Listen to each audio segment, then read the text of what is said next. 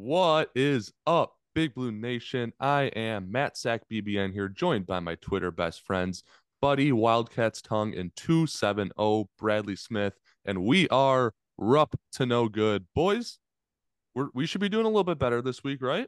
Doing great. I have a new Much microphone. better. You have a new mic, WT? It, it sounds so great. It sounds fantastic. Yes, it we, does. Thanks, Dad. but um, we're coming off a good week. We're gonna, unfortunately, have to talk about football, but two basketball wins, back on track, kicked our rivals' butt, and beat a quality SEC opponent at home. Got a little ugly as of late, but we're here to talk about it. Really, a really eventful week on BBN Twitter too. I think um the spirits got a little bit higher, which made the doubters look a little bit stupider this week. Um, but it, it created for some good, topic points. So we're here to talk about w- Do you guys want to get football out of the way first? Is that what we should do? Let's do it. Please. Yep. So Buddy and I were actually in Rupp Arena on New Year's Eve, turning it up, watching us kick the Cards butt. So I did not see it, Buddy. I'm guessing you did not see the game either, at least live. I did not see it live. My plan was to rewatch it, and then I saw the score and did not. Um, Good I'm, I'm exactly with you. And in hindsight, the game is not too much different than what we expected. I don't think if you told me that both teams combined for seven offensive points, I would be like, fair enough. Um, I did not expect two pick sixes. Uh, WT or Bradley, want want to give us a tell us what the hell happened? Yeah, I can. Uh, I was watching this uh, over at my parents' house for the holidays. Um, we had the big TV on the football game. Uh, my my mom is a very pessimistic basketball fan as of right now. She says she can't even watch some of the games because it makes her so sad. So the big TV had football, small TV right next to it had basketball. Um, I, at, at, at- by the end of the first quarter, I was watching almost exclusively basketball. Uh, Destin Wade, God bless him, is not an SEC quarterback, uh, or at least not yet. I mean, he could be one day. He's got a good build. He's got a strong arm, but that he, the the script that they had for him was not going to score any points, especially against probably the best defense in college football. Um, uh, Iowa had some guys sit out, but they were mostly on a bad offense. Most of their defensive guys still played, so we weren't really set up to uh, succeed. I think when you have a four week break in between uh, a beatdown of Louisville and uh, the bowl game, you get your hopes up and you get unreal, unrealistically optimistic. But the signs were there that that was not that was not going to go well from the start, and it really did not look good. Bradley, did you get to watch? Uh, I watched large chunks of it. I did not watch the entire game, uh, just because, like Buddy said, uh, I, I was becoming very sad. Uh, so I didn't watch the whole game. But what I saw, I mean, Kentucky didn't look horrible. I mean, you could see that there were signs of good things that they were trying to do. Uh, but the two pick sixes really, I think, just deflated the entire thing. And uh, people are going to look back on it more negatively uh, than really that it was. It, it's hard to say that it was a good performance when you didn't have any offensive points. And I think you punted every drive that you didn't turn it over on, uh, which I guess makes sense since you didn't score. Uh, in hindsight, now that was a really stupid way to say that. I'm a moron, as we've established. Uh, but yeah, not not horrible, but meh. The defense Oh. was really good. I will say that from watching, the defense was really good. Um, but I will say this I, context should be a part of this. But that is, I believe, the first time Mark Stoops has been shut out as a head coach, um, which is crazy based on some of the rosters they've had. Uh, that it's taken this long for that to happen, but uh, uh, yeah, uh, not a great performance offensively. So I think I saw Vince Marrow said he was gonna be calling the plays. I wonder if Woodward did it all as well. But um, one thing I did hear again, I didn't watch the game, did not kind of like Buddy, did not bother to go to rewatch it at all. I did hear from some of the football guys that I follow on Twitter that um they were running some RPOs with uh Destin Wade, and that's a lot of what NC State ran with Devin Leary. Um, how did how did that? Obviously, it didn't translate the points. How did the offense at least look? Did it look fresh, more original than what we were running all year, even though the results really weren't quite there? couldn't look any worse. uh, from what I heard, they had uh, like the first seven or eight plays scripted, um, and then after that, it was just kind of throw stuff at the wall and see what sticks. Um, it, it it didn't look good. Uh, it it I don't know X's and O's in football enough to see like the glimpses of something new. Um, but when you have a tight ends coach and a wide, and a wide receiver coach calling plays that haven't called plays for an extended period of time, you're not going to get many creative things. So, uh, it, talking about the Kentucky offense against Iowa is not something that I think uh, I want to do much more of. yeah, you, you did bring up the defense, and I, I want to preface this with DeAndre Square might be my favorite Kentucky football player of all time. I love this linebacker core with Jock Jones and Jordan Wright. The veterans and the experience that we got from those guys, I I love that group. I love that group. I always will. Also, first of all, Fanatics, send my damn DeAndre Square jersey already. I've been waiting on it for like four weeks and you keep pushing it back. Anyways, love the linebacker core. The experience cannot be replaced. But Trevin Wallace and uh, D'Eryk Jackson, Keaten Wade, this might be a more talented group. If you're just looking at NFL talent, I think Trevin Wallace might be a better individual talent than any of those seniors that we have. And because so many of them were injured all of this year, a lot of these younger guys like D'Eryk Jackson, Trevin Wallace, they had opportunities to step up for extended reps. I think what was a phenomenal defense this year with a rebuilt secondary and another year of Deone Walker could be maybe Stoops' best all-time defense. I think it has just as much NFL talent as the 2018 season. That's a little bit of a hot take, but I believe it. What do y'all think? I think the secondary is where you'd see a major discrepancy uh, between next year and 2018, uh, just because we've had we we've lost so much in the secondary. Uh, Tyrell Ajian uh, just declared for the NFL draft a couple days ago and uh, who else? Oh, uh, Carrington Valentine. Uh, everyone's favorite DB. Yeah, everyone's favorite DB. Uh, shout out Scott Clark.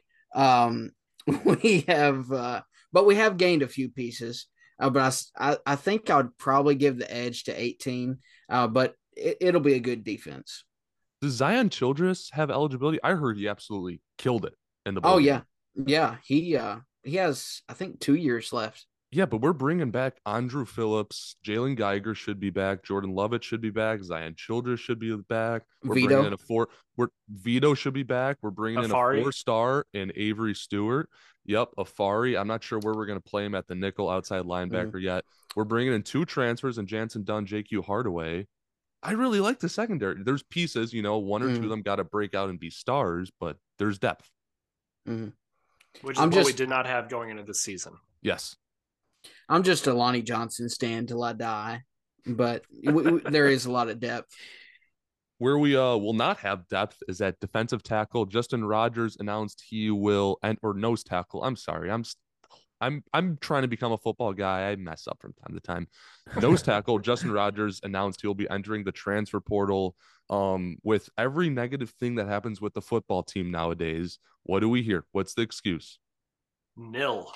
Yep. Not enough Fritos. Mitch.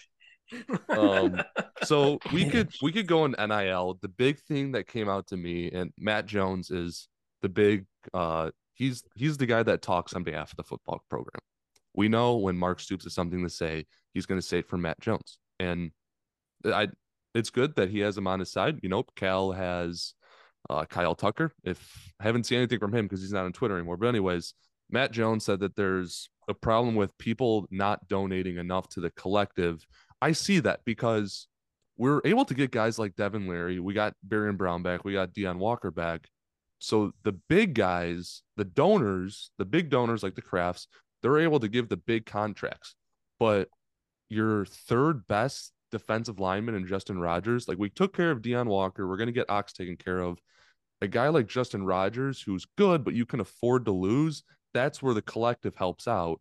That's where we don't have the money. But my point was, which I tweeted out, fan like the athletic director is constantly not caring about the average fan that he wants things for. You can drink alcohol the suites. The average fan cannot have alcohol.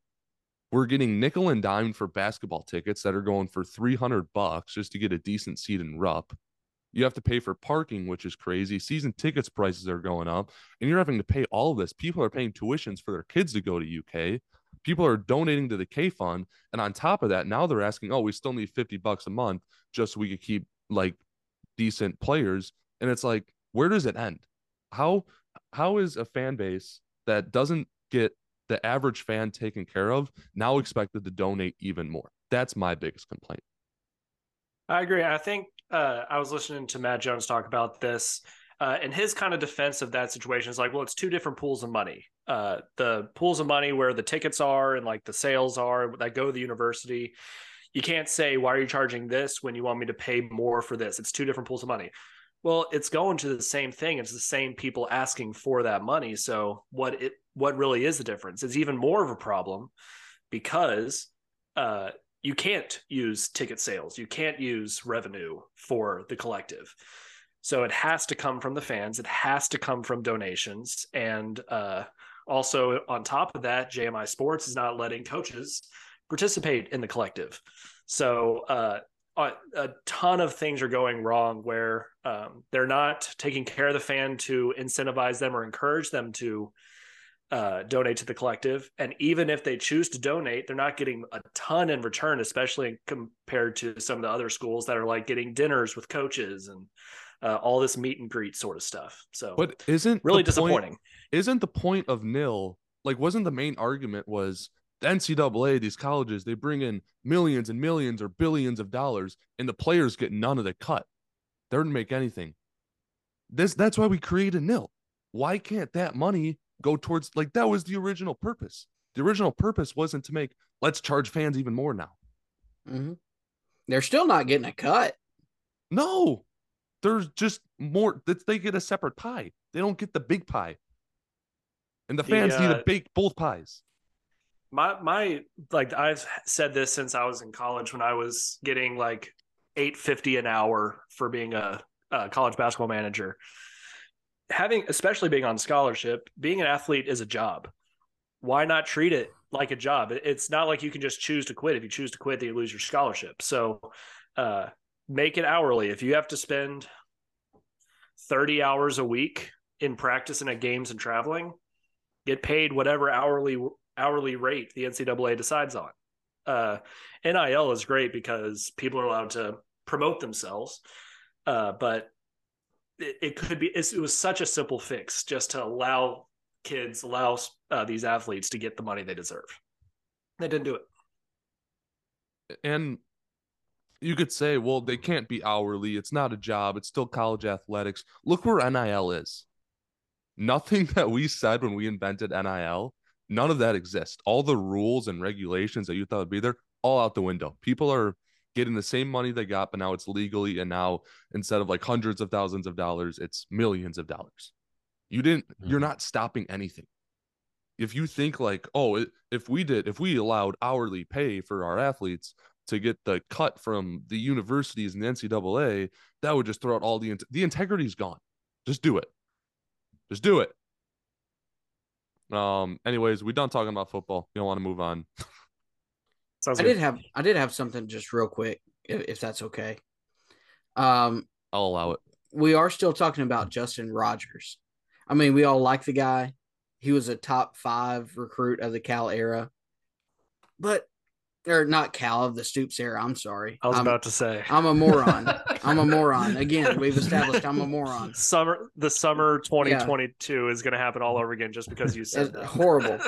okay, he's a top five recruit of the Stoops era eh, or in UK history, maybe even. But as far as production, he's getting passed up by a true freshman. I mean, would it be nice to have him on campus for depth?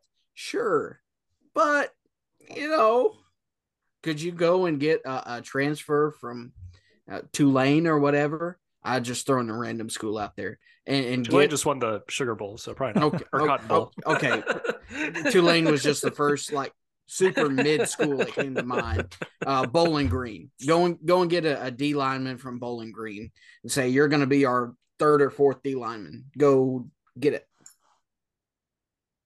Yeah, I'm down for it. Um, we all have room to improve We all have room to get better, just like Kentucky's football roster. Um, that's what the New Year's for, New Year's resolutions for. New year, new us. We're gonna do a, a quick little segment where we're gonna be a Kentucky player, Kentucky coach, Kentucky assistant, Kentucky personality, and we're gonna make New Year's resolutions for them. All right. I'm gonna go first.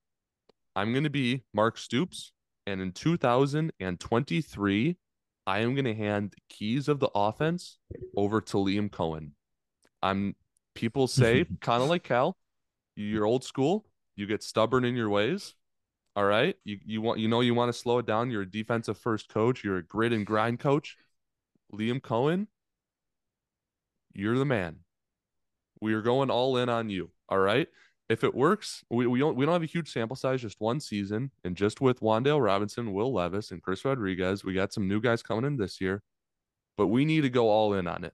And if we go all in on it and we trust Liam Coen, who I think is one of the greatest minds in college football at the moment on the offense side of the ball, I think we could do big things. Buddy, who are you going to be for 2023 and what's your resolution?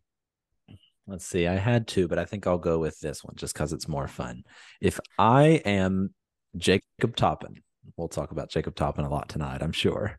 But if I am Jacob Toppin, among my many other goals of improving, one New Year's resolution I have is to posterize someone so hard this year that the backboard shatters and the whole crowd stands up and I'm on Sports Center top 10 and Zion Williamson has to tweet about me and the person I dunked on retires from basketball, the magnetic pole switch, whatever. I want to destroy someone just because, just to build my confidence and get the team going and just this is how I show like a, a loud symbol of me breaking out this year. If we can keep that up uh, is is this is I want to show I can do it because athletically, like why hasn't he yet? Why has Jacob Toppin not killed somebody under the on the rim yet? Because Doug Shows will call it a charge. Got yeah, close at LSU. He hit someone in the close. back during a dunk, but it wasn't real. I, I don't think you can call it a poster. Mm-hmm. I need something flashy, explosive. Hey, WT, you want to go ahead and go? I think I've got a good one. I got it. Yeah uh, you you can be our finale. Um, this is I'm going to be a little more abstract just because I have an agenda to push. Um, I'm going to be the uh, Kentucky men's basketball roster, most specifically Oscar Tshiebwe, uh, Sahvir Wheeler, Jacob Toppin, and Antonio Reeves. um, and my uh, New Year's resolution is to go to uh, the Craft Center, uh, go to uh, one of the many goals they have in that uh, lovely practice facility that definitely doesn't need upgrades, Mitch. Um, and I'm going to practice my free throws. Uh, I don't. Th- I think we overblow the free throw issue uh, as a fan base, but uh, every single player that is a returning to college after at least one year and b has taken at least 15 free throws a season has decreased their free throw percentage this year and some by a lot. Sahvir Wheeler shooting 18% worse this year uh, than he did last season. Uh, that's pretty concerning. Uh, almost cost us against LSU. We'll get to that. Uh, but I'd like, if we get fouled, which some of our players tend to be fouled, to uh, get the points that are there. So that's my New Year's resolution. Yep. Okay. I'm going even more abstract than WT did. You scared me whenever you said the word abstract because that's the exact word I was going to use. My abstract concept I am Kentucky basketball offense. And my New Year's resolution is 40 minutes, a, a, a full 40 minute game. The last game against LSU is the closest that we've got we got 30 minutes, really good offense. We got five, pretty good offense. We got five, no offense. So, my New Year's resolution if I'm the Kentucky basketball offense, 40 minutes, a, a, a full good game.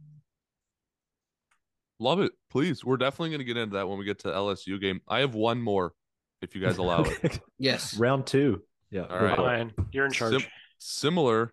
Yes. Let's go. Similar to how I want Mark Stoops to hand the keys of his offense over to Liam Coen, I want John Calipari to hand the keys of his offense over to Cason Wallace. He's the best player on our offense, especially in the final five minutes.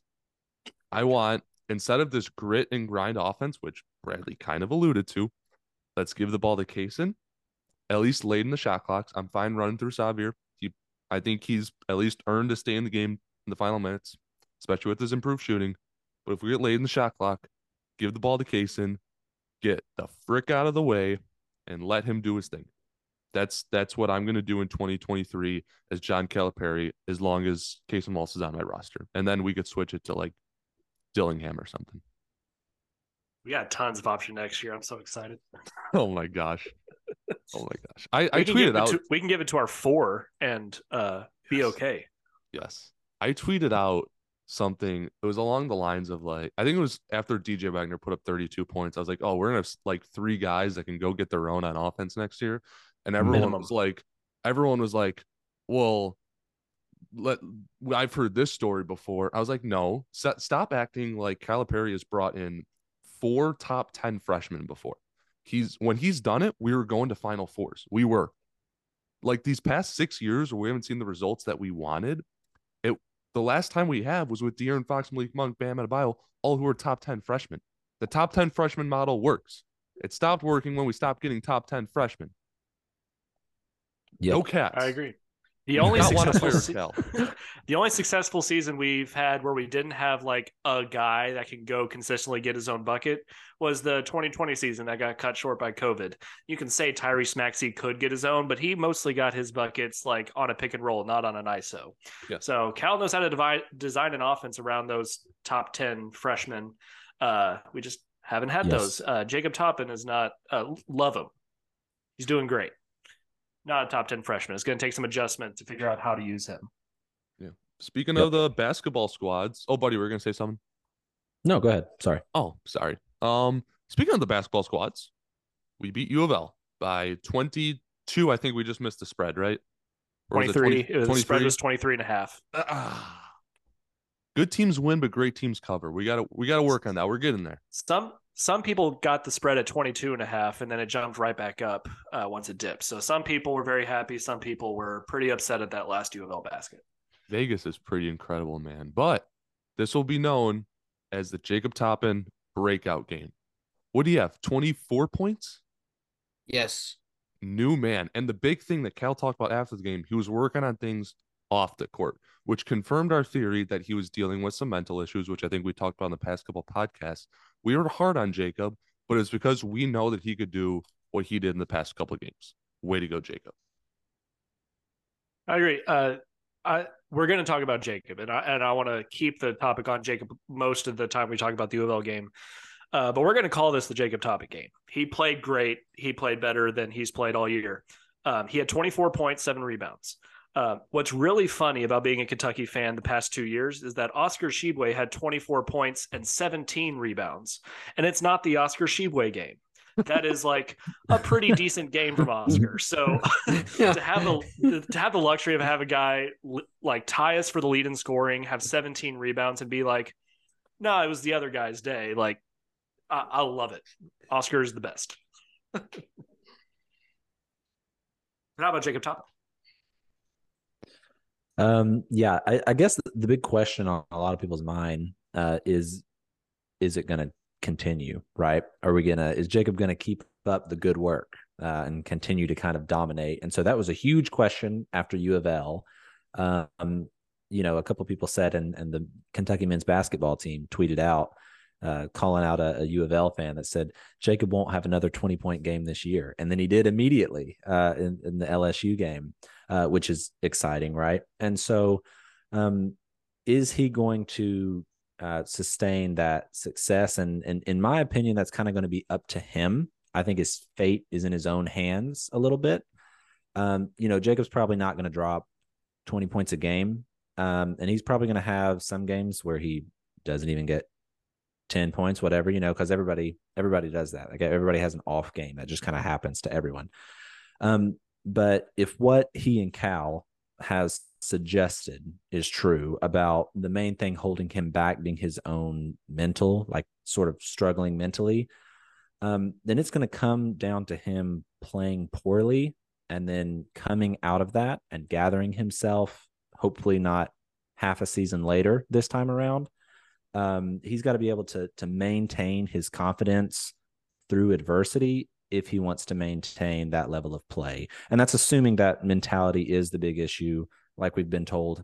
And since we have no reason, you know, t- to question that, then I'll take it as truth and and say, yeah, Toppin, uh, if, if he's going to keep playing hard, that's going to be up to him. And on those off games, that confidence is going to come from defense and rebounding. Uh, you're not going to hit those mid range shots every every game. We know how the Rupp Arena rims are. Um, but if he is out there getting six rebounds a game, and if he's out there uh, guarding three or four positions, then uh, uh, that's how he keeps his confidence. And Cal needs to remind him of that. It's like, hey, yeah, you're one for six from the field right now, but hey, your man hasn't scored today. So got to keep that confidence one way or another. And that's that. I mean, that's just sports. My main takeaway about Toppin is just how fluid he looked against Louisville, and then that carried over to LSU.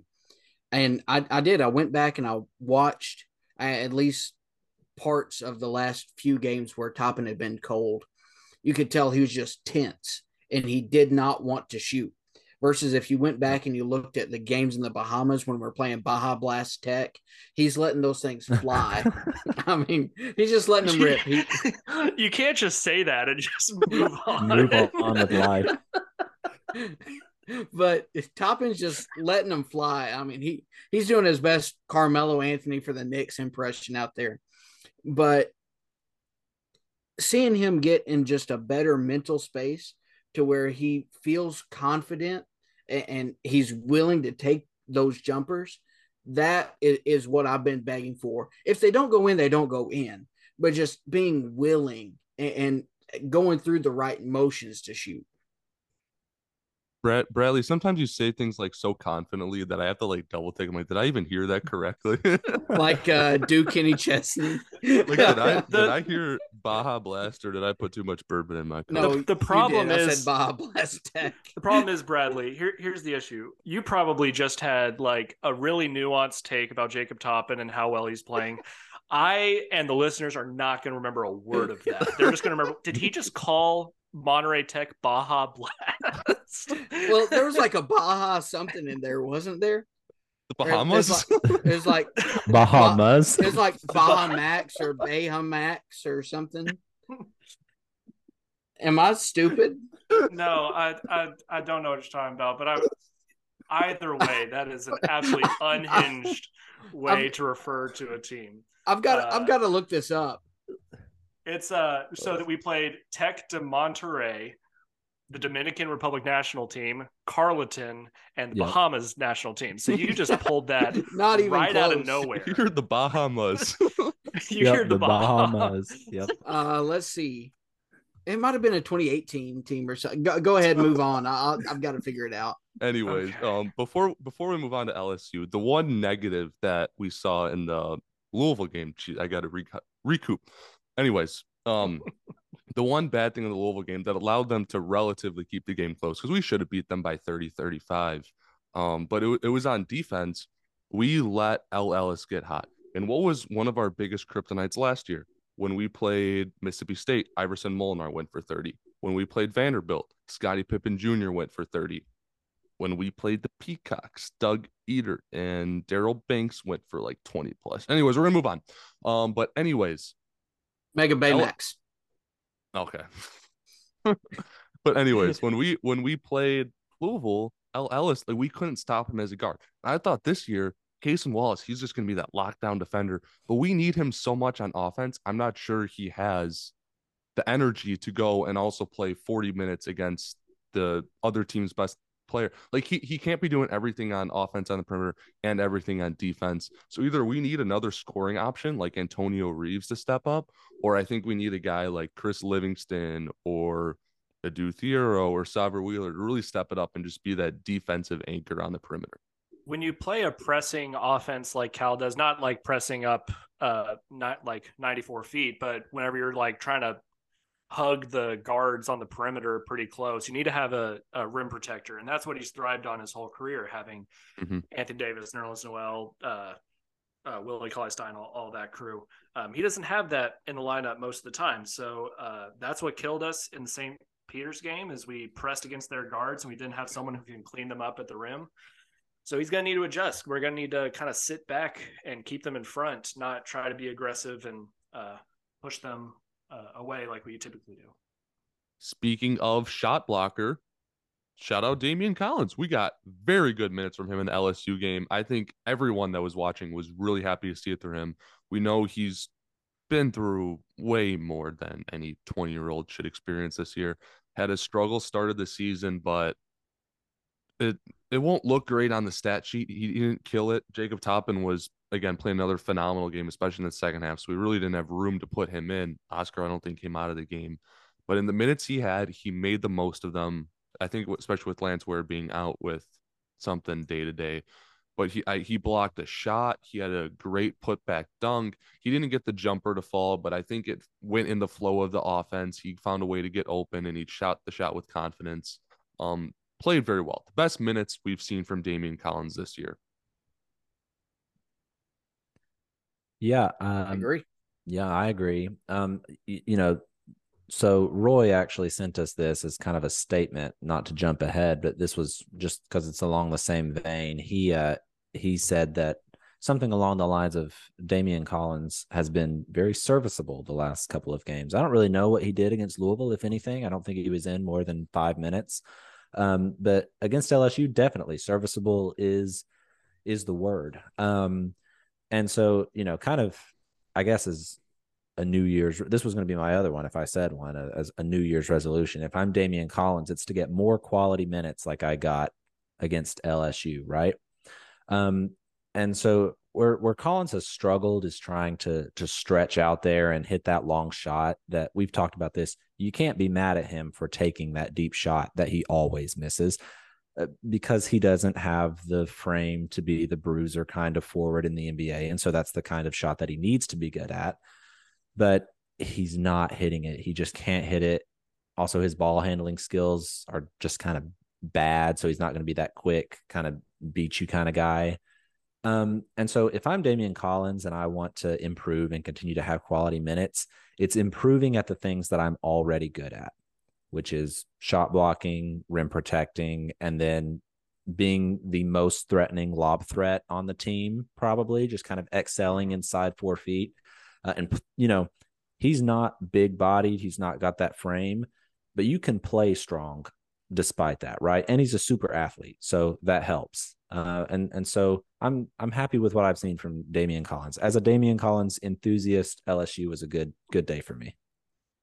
Absolutely. Um, I do think that a lot of his struggles uh, this year specifically are that he's playing uh, a bit out of position. I know, uh, Sack, you kind of led the four for four uh, uh, sort of deal this offseason.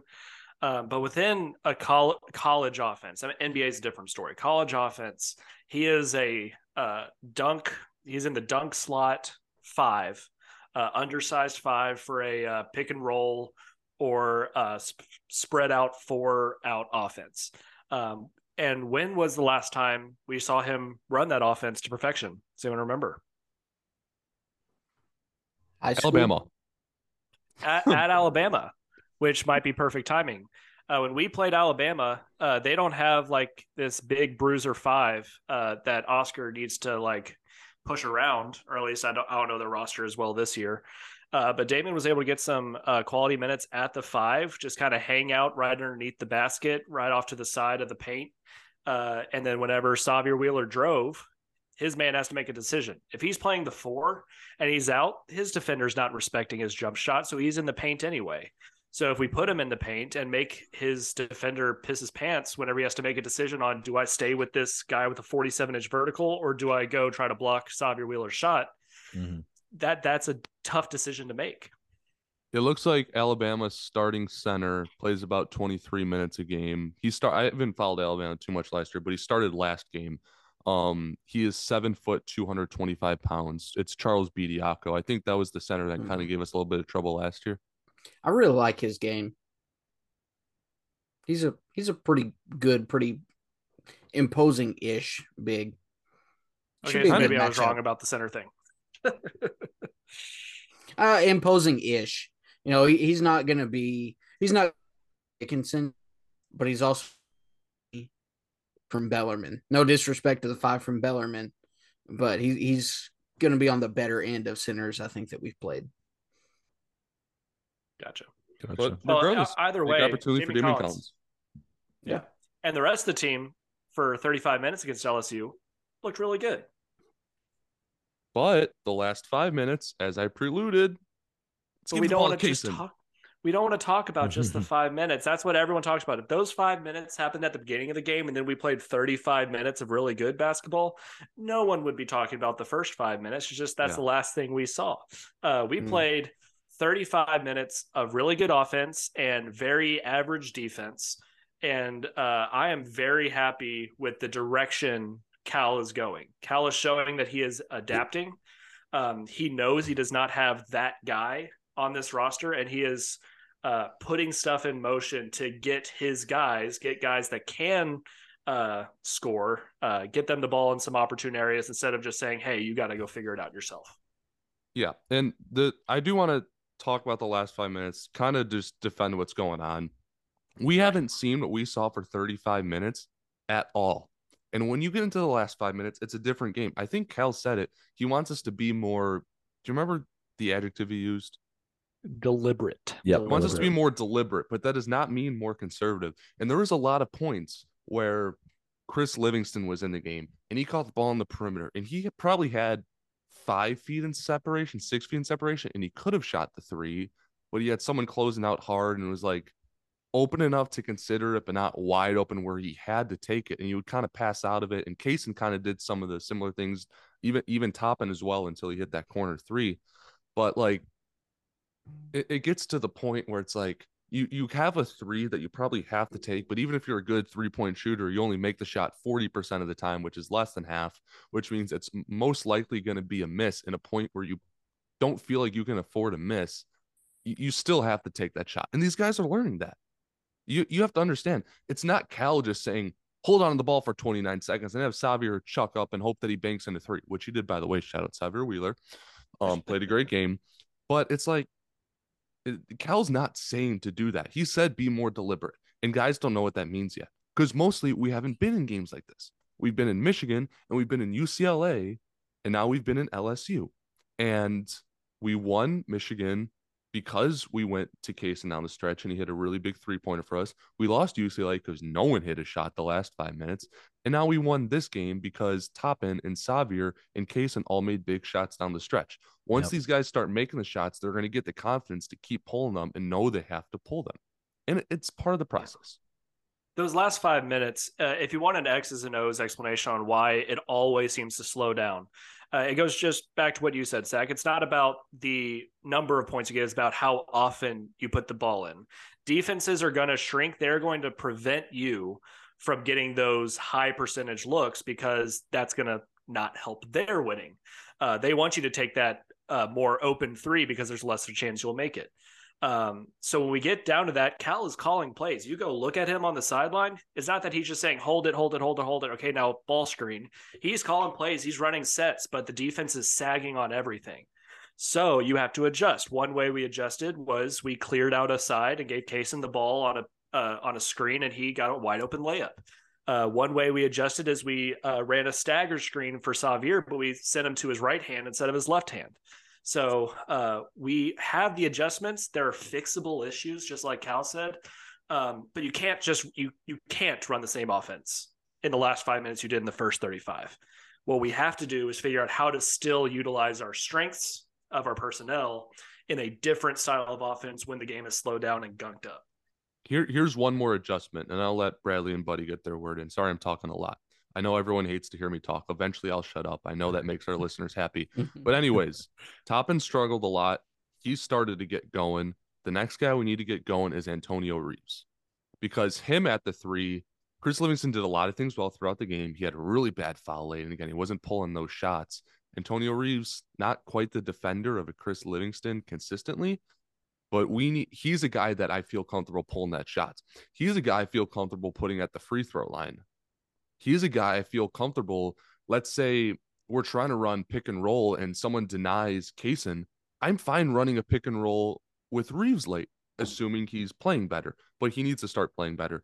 That's the fifth guy we need to get cooking. We got Wheeler, we got Wallace, we got Toppin, and Tshiebwe cooking right now. Reeves is the next guy we got to get going. Yep, um, for sure. And I, I think watching or rewatching the U of L game at home, uh, it kind of felt to me like Cal was attempting to run like that last 10 minutes of our offense kind of through Reeves. Um, it, there was especially some plays I saw Toppin, I think, could have cooked. He could have kept going and, and scoring, and he had wide open looks all that game. It looked like we were focusing on Reeves to kind of try and get him into rhythm against Louisville when we were just up a lot. Uh, so I think that that's the plan, at least. Uh, I'm sure they'll be intentional about that. Um, on the the subject of our last five minutes against LSU, uh, there were a couple things, not excuses, I guess more explanations that kind of made sense to me. The first thing I, I saw that just the obvious one is we only played seven guys. Two of those guys are non starters, played 23 minutes between the two of them, I believe it was. And the other five guys, the starters, played at least 30 minutes each. Two of them played 40 minutes, and Wheeler, I think, played 38, 37, 38, something like that. So we were exhausted in the last five minutes. And and like Wildcat said, um, your your last five minutes of defense are are your hardest five minutes of defense and your hardest five minutes of offense. That's your that's your red zone end zone defense, right? You you bend, you don't break there.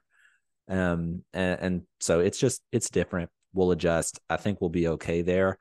Um, you know, we looked okay earlier this year, and we had the fight against Michigan State. I know it was a long time ago, but like we were in that game to win that game and miss some some free throws, to be honest. Um, so I, I, feel comfortable with where we are. If that's the team we were then, I think we'll be even better by by March.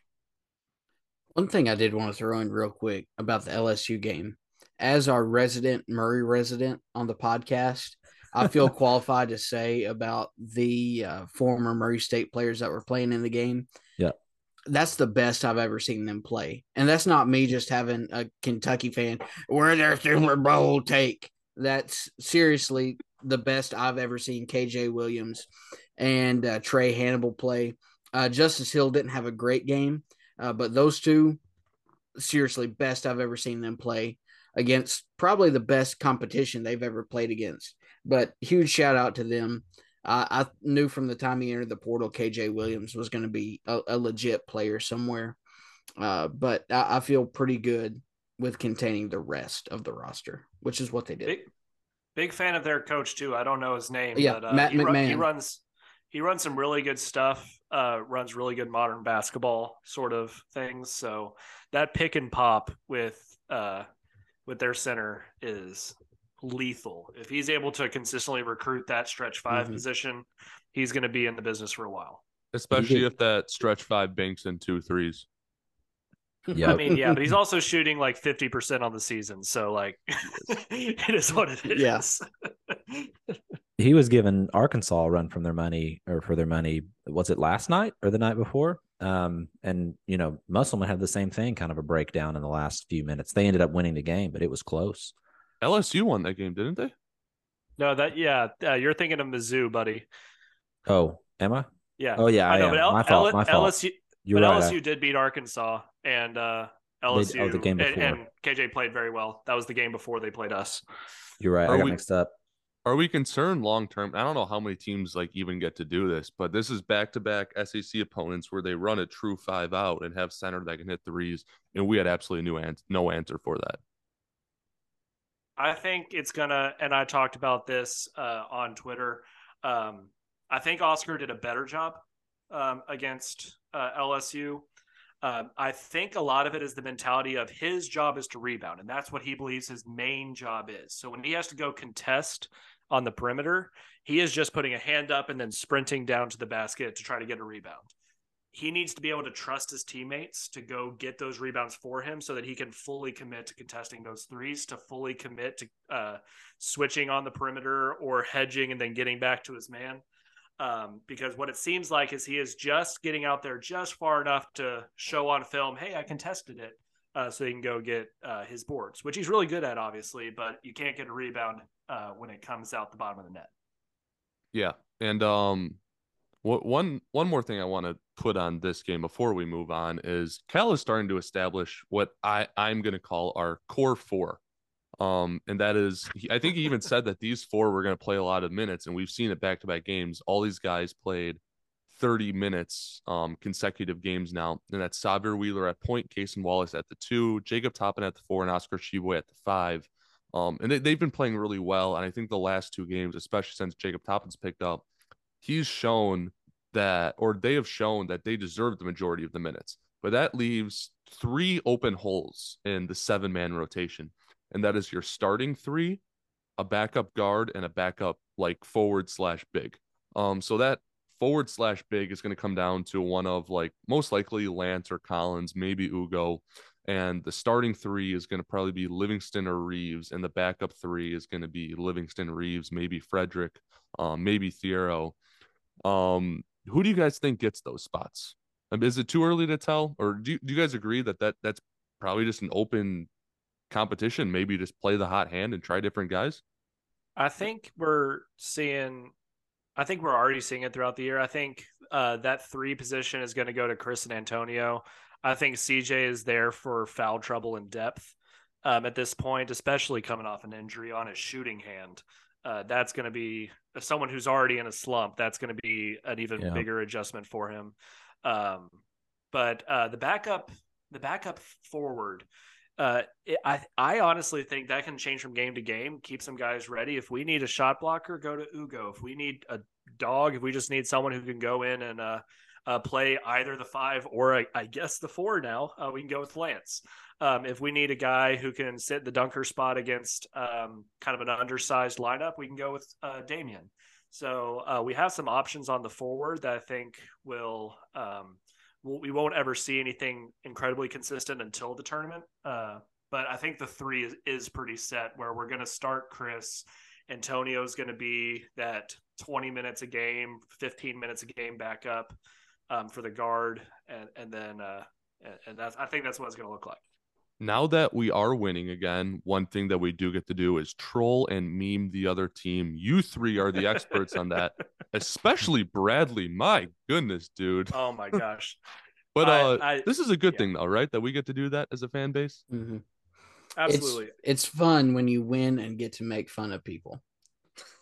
Rare, rare, extremely rare shout out to Auburn fans uh, because I know they were an inspiration for me doing this, except they, they all suck at memes.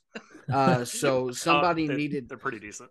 Okay, most of them suck at memes. Uh, so somebody needed to do it and do it better and do it for a winning basketball program. Uh, so shout out to them for the idea. We just Kentucky, just like everything that Auburn does, does better. Uh, so shout out to them for all the listeners of this lovely podcast, uh, any game that we win, do yourself the ultimate favor and scroll through the replies of the opposing team's uh, final score tweet. And anytime you see Bradley's lovely face on the profile picture, uh, you are going to have the best time watching whatever stupid video or reading whatever stupid meme he has posted there. Um, it is the best. I, I have my kind of core set of my core four of memes that I post on under most uh, most final scores. Uh, but Bradley really brings brings the uh, juice every single game, and uh, I, I, think that's an underappreciated part of our fan base and something we can get behind. We they, I think that memes are powerful and they can unify this fan base more than anything ever has. Now that we've started winning, and my uh, I've cooked up some videos, and they're getting like 50 to 60 likes like in these comments or whatever which uh, you know is i guess around the average. But still like it's it's more fun. I've, I've got some more i'm cooking up. I've got some ideas. Now is is the kentucky fried meme in your core four? Because i i love that it absolutely one. is it's I so good. you just got so kentucky much. fried. That's the best now one. are we uh this has kind of been a problem. Are we pro or anti meme theft uh in those replies I, am pro. If if I see someone yeah. take my meme, that just shows that uh, I was apparently funny once. So apparently, one of my memes made it to the eruption zone. I was just watching a UK game, and somebody had a cutout of one of my memes. Uh, Which one? early early last year, I made a drip Coleman meme, and somebody made made like that? a I, somebody made a fathead of drip. I can show you in my camera roll They right hand now. those out in the eruption zone every game. Seriously, That is Yes. so good. Every game. And that's Oh, the man. one everyone wants too. Like everyone that's in the you. front row, of the E zone, it's like, oh, can I have Drip Coleman? Can I have Drip Coleman? Ask Scott about that because I'll Scott's show always you in my camera roll. I made drip Coleman. The creator. hilarious. in the replies, hey, in the replies when we post this podcast, I want you to put that meme. I will. Uh, one thing I did want to say to WT, I know you're like the only one who likes it, but if you go to TikTok and look up, I think it's Doggo music videos. I know WT's favorite reply. They made It's an so Amish good. paradise. Dude, the Amish, Amish one. Paradise by Weird Al. They made a dog music video to it. I reply every uh, post game score. I watch it all the way through just every because I know WT loves it so much. Imagine being some player that's like going through trying to look through the fan criticism, the fan criticism, doing whatever, and they see some guy named two seven zero Bradley Smith posting dogs singing Amish Paradise.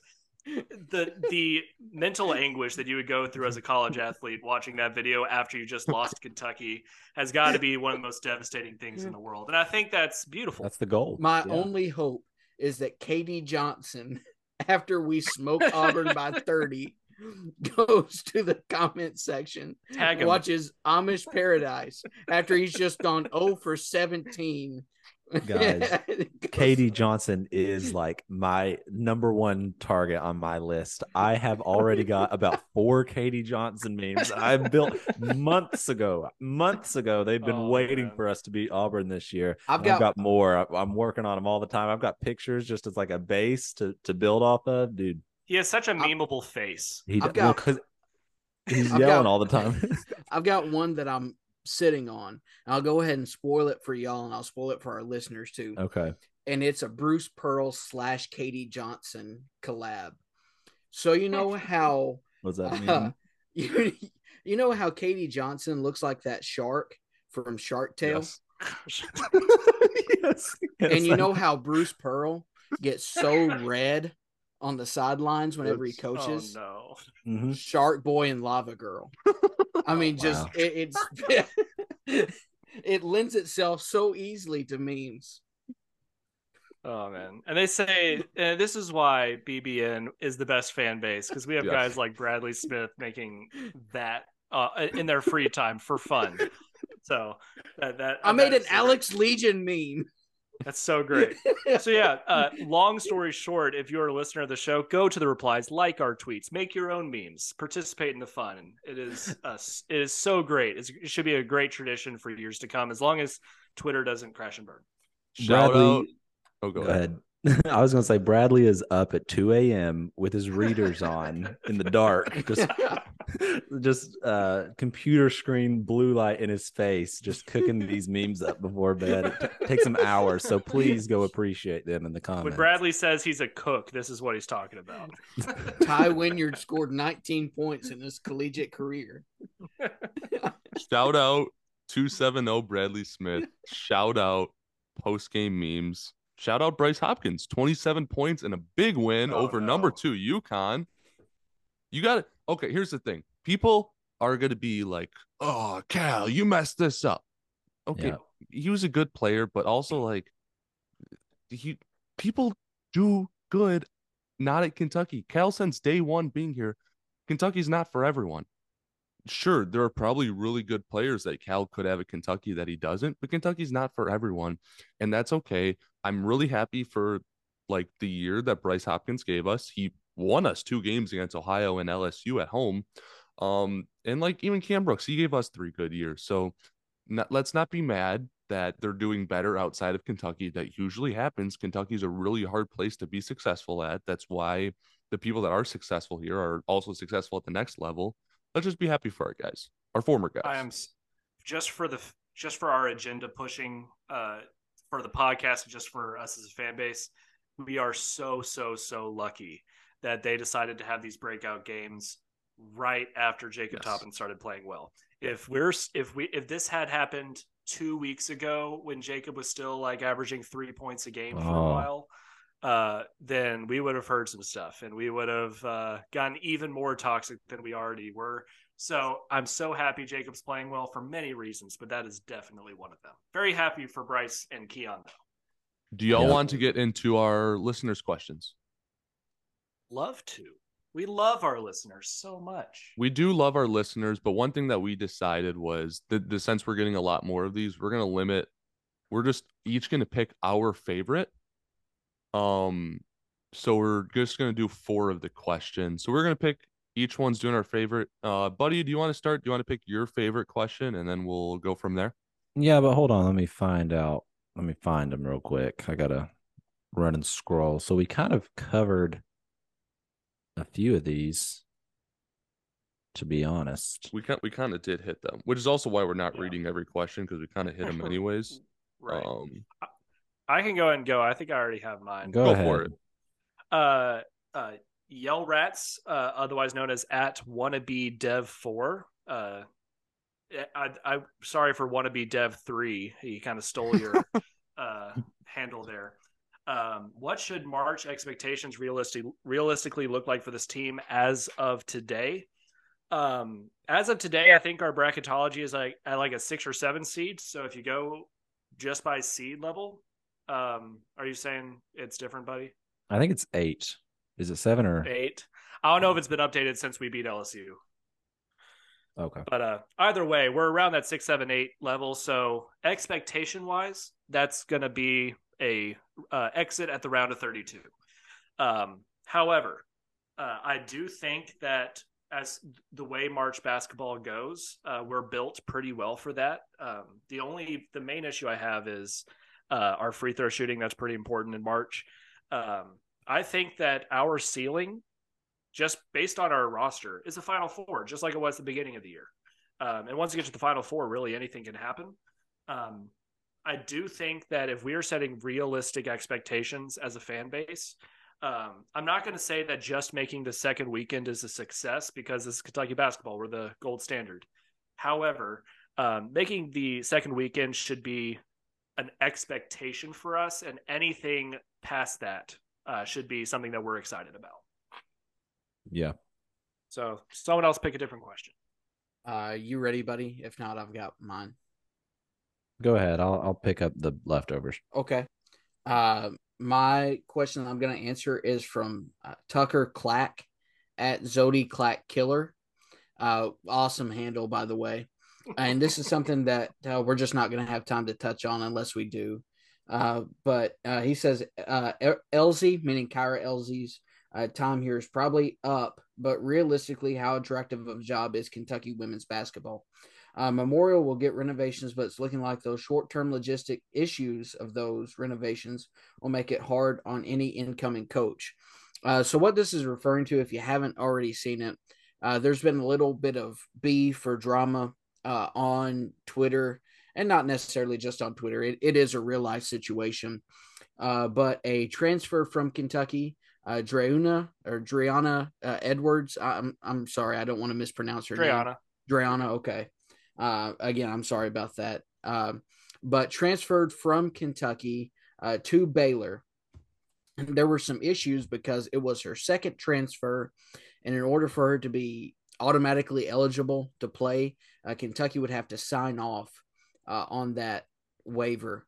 And uh, Kentucky and Kyra Elzy are not going to do that. Uh, there's some more circumstances and some more nuance behind all that. Not going to take time to get into all that.